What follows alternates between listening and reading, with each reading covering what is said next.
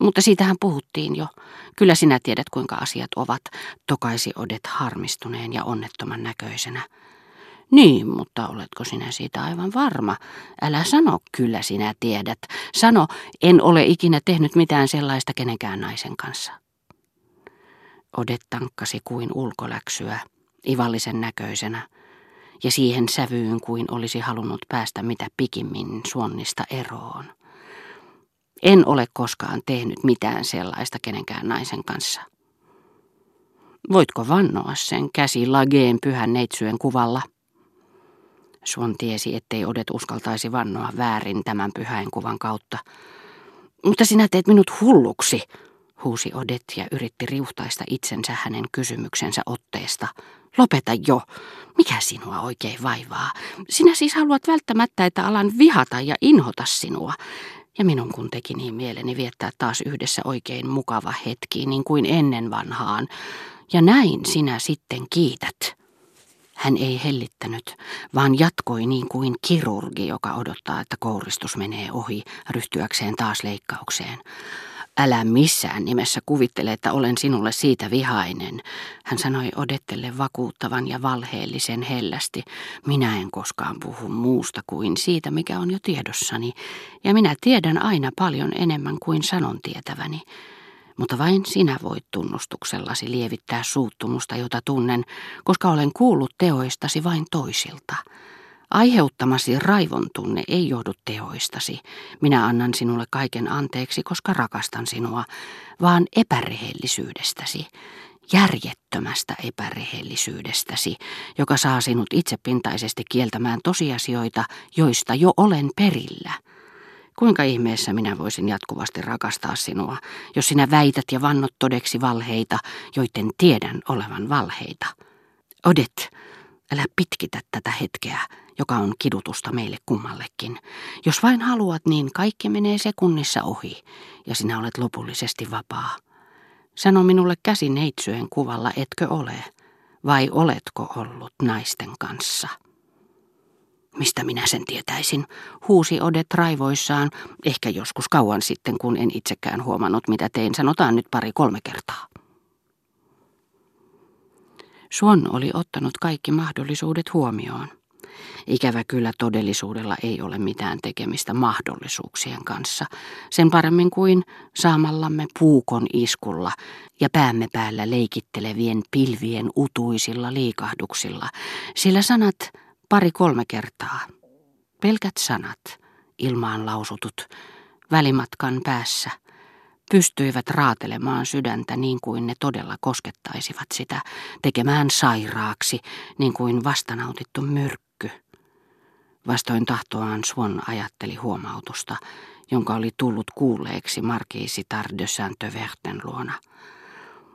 Tuo oli kyllä hienoin näkemäni esitys henkien manaamisen jälkeen. Hänen tuntemansa kärsimys ei muistuttanut mitään, mitä hän oli jo tullut kuvitelleeksi. On otettava huomioon, että pahimpinakin epäluulon hetkinä hän oli harvoin mennyt niin pitkälle tiettyjä paheita ajatellessaan, ja että silloinkin, kun hän oli kuvitellut koko tapahtuman, se oli pysynyt epämääräisenä, epävarmana, vailla selkeää, omalaatuistaan inhoa, jonka olivat herättäneet sanat pari-kolme kertaa.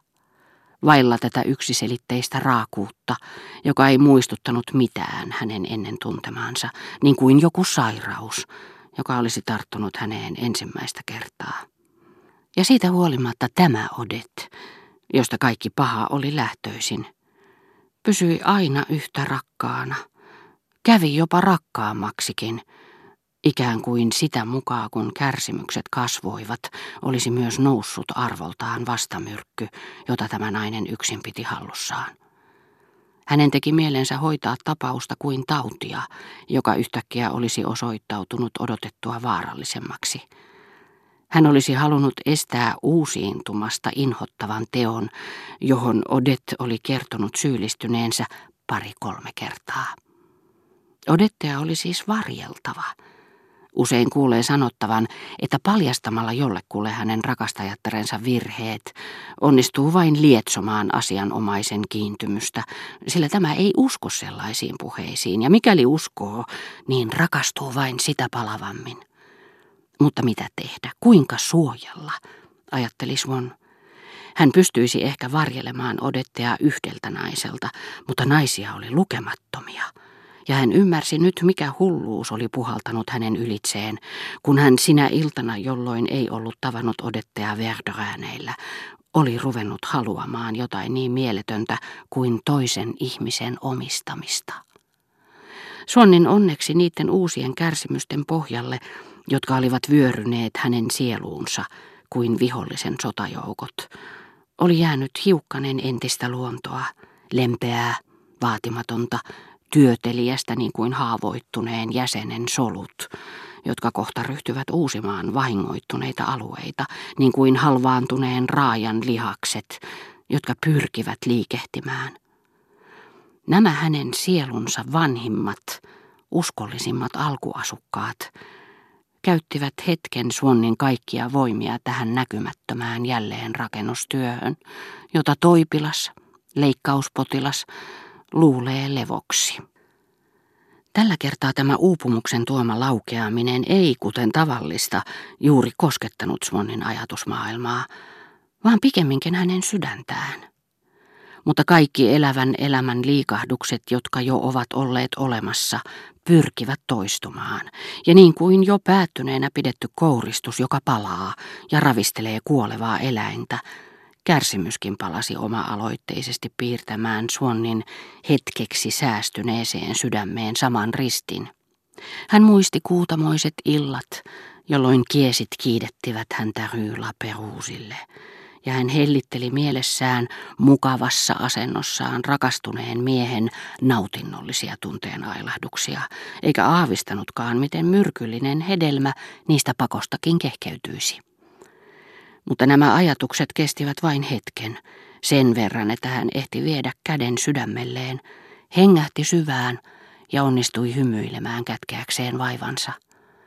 Viipymättä hän ryhtyi taas tekemään kysymyksiä, sillä hänen mustasukkaisuutensa, joka oli nähnyt suurempaa vaivaa kuin yksikään vihollinen voidakseen annattaa hänelle tämän iskun, herätyttääkseen julmimman tuskan, mitä hän koskaan oli tuntenut, arveli, ettei hän ollut vielä tarpeeksi kärsinyt ja yritti lyötättää häneen vieläkin syvemmän haavan. Niin kuin häijy hengetär, mustasukkaisuus innoitti Suonnia ja ajoi hänet perikatoon. Ja elleivät hänen tuskansa välittömästi yltyneet, se ei ollut hänen vikansa, vaan odetten. Oma rakkaani, hän sanoi, siinä kaikki. Olitko sinä jonkun kanssa, jonka minä tunnen? En ollut, vannon sen, ja muutenkin luulen, että liioittelin, etten mennyt niin pitkälle. Hän hymyili ja jatkoi. Ei se mitään tee. Vaikka onhan se vahinko, et et voi mainita nimiä. Jos voisin muistutella mieleeni sitä ihmistä, en enää sen jälkeen ajattelisi koko asiaa. Sanon sen sinun takiasi, sillä sitten en kiusaisi sinua enää. Et usko, miten tietäminen helpottaa. Kauhein on tapahtuma, jota ei onnistu kuvittelemaan, mutta sinä olit jo niin kiltti ja kultainen, etten halua väsyttää sinua enää.